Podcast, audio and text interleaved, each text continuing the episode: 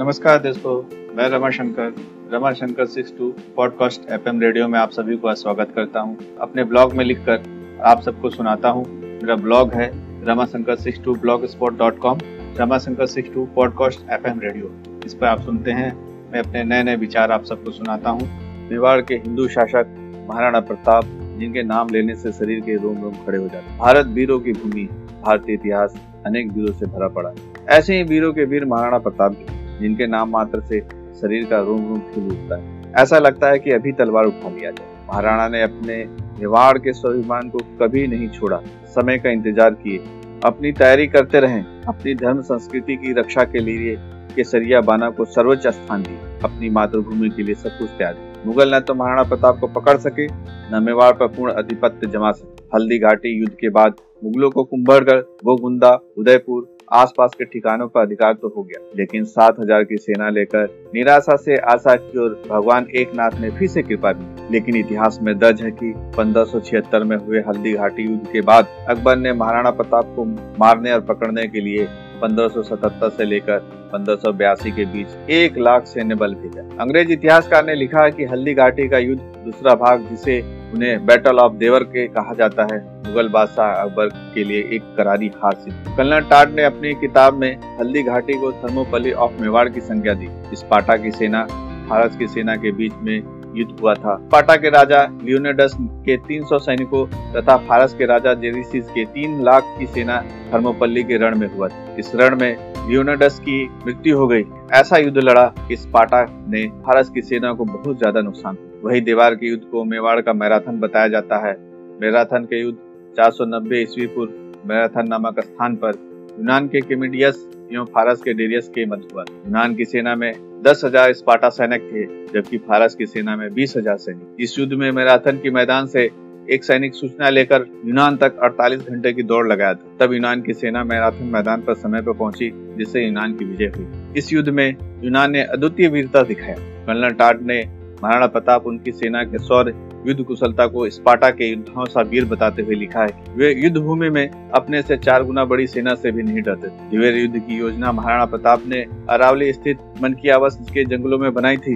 भामाशाह ने स्वदेश मातृभूमि के लिए लड़ने वाले महाराणा के लिए अपनी तिजोरी खोल दी। वे ढाई लाख स्वर्ण मुद्रा की राशि महाराणा के चरणों में अर्पित कर दी, जिससे पच्चीस हजार की सेना के लिए बारह वर्ष तक खर्च चल सके।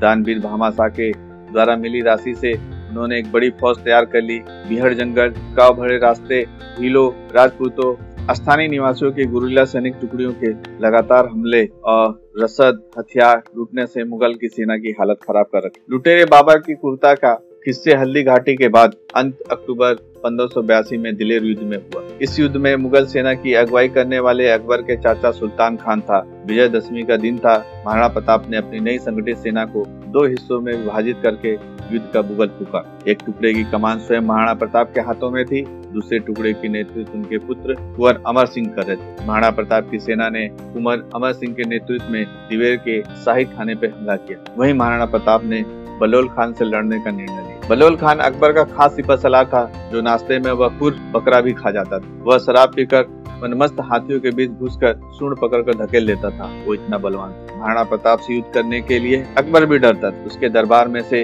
महाराणा प्रताप से लड़ने के लिए कोई नहीं चाहता। अकबर अपने दरबार में घोषणा किया कि महाराणा प्रताप को जिंदा या मुर्दा जो पकड़ के लाएगा दरबार में सम्मान दिया जाएगा। लेकिन बलोल खान धोखा खा गया। बलोल खान कभी युद्ध हारा नहीं था। अति उत्साह में वो गलत निर्णय ले लिया, लेकिन महाराणा के वीरता की बात सुनके के मन में डर भर गया था। मैं अगर जिंदा वापस नहीं आया तो मेरे बेगमों को क्या होगा। पहले उसने अपने महल में आकर सारी बेगम की हत्या कर दी। महाराणा प्रताप को इसकी खबर लगी। महावीर महाराणा प्रताप से जब आमना सामना हुआ तो महाराणा प्रताप ने कहा, एक तुर्की बिलाव से थोड़ा खेला जाए।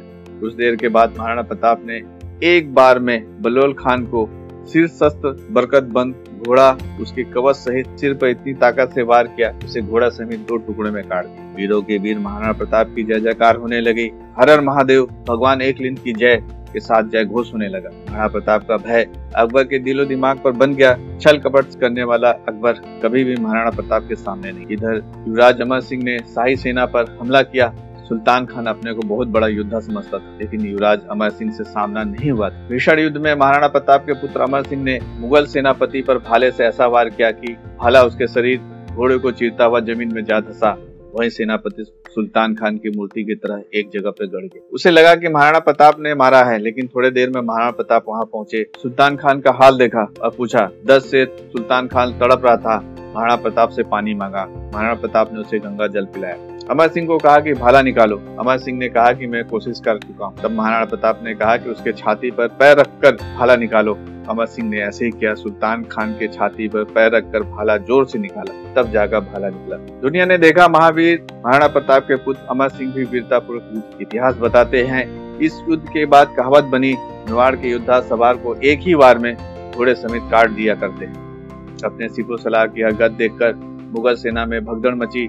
राजपूत सेना ने अजमेर तक मुगलों को खदेड़ दिया। दीवार के भीषण युद्ध के बाद बचे खुचे छत्तीस हजार मुगल सैनिकों ने महाराणा प्रताप के पास आत्मसमर्पण कर दिया। दिवेर के युद्ध के बाद महाराणा प्रताप ने गोगुंदा, कुम्भलगढ़, बस्सी, चावड़ा, जावर, मुदरिया, मांडलगढ़ जैसे महत्वपूर्ण ठिकानों पर कब्जा कर लिया। इतिहासकार बताते हैं इसके बाद महाराणा प्रताप और उनकी सेना ने अपना अभियान जारी रखते हुए सिर्फ चित्तौड़गढ़ छोड़कर मेवाड़ के सारे दुर्ग ठिकानों को वापस स्वतंत्र करा लिए। यहाँ तक कि मेवाड़ से गुजरने वाले मुगल काफिले भी महाराणा प्रताप पर कर दिया करते थे। सरदार भगत सिंह कहते थे कि इतिहास में महाराणा प्रताप ने मृत्यु की साधना की। एक तरफ थी दिल्ली की संस्था अकबर की महाशक्ति, जिनके साथ वे भी थे जिन्होंने उनके साथ होना था, और वे भी थे जो महाराणा प्रताप के साथ होना था। बुद्धि कहती थी कि टक्कर असंभव है, गणित कहता था विजय असंभव है, समझदारी कहती थी रुक जाओ, रिश्तेदार कहते थे झुक जाओ। महाराणा प्रताप न बुद्धि की बात गलत मानते थे, न गणित को विरोधी थे, न समझदारों को प्रतिकार करते थे, और न ही रिश्तेदारों को इनकार करते थे। पर वे एक बात जरूर कहते थे कि जब मनुष्य की तरह सम्मान के साथ जीना असंभव हो,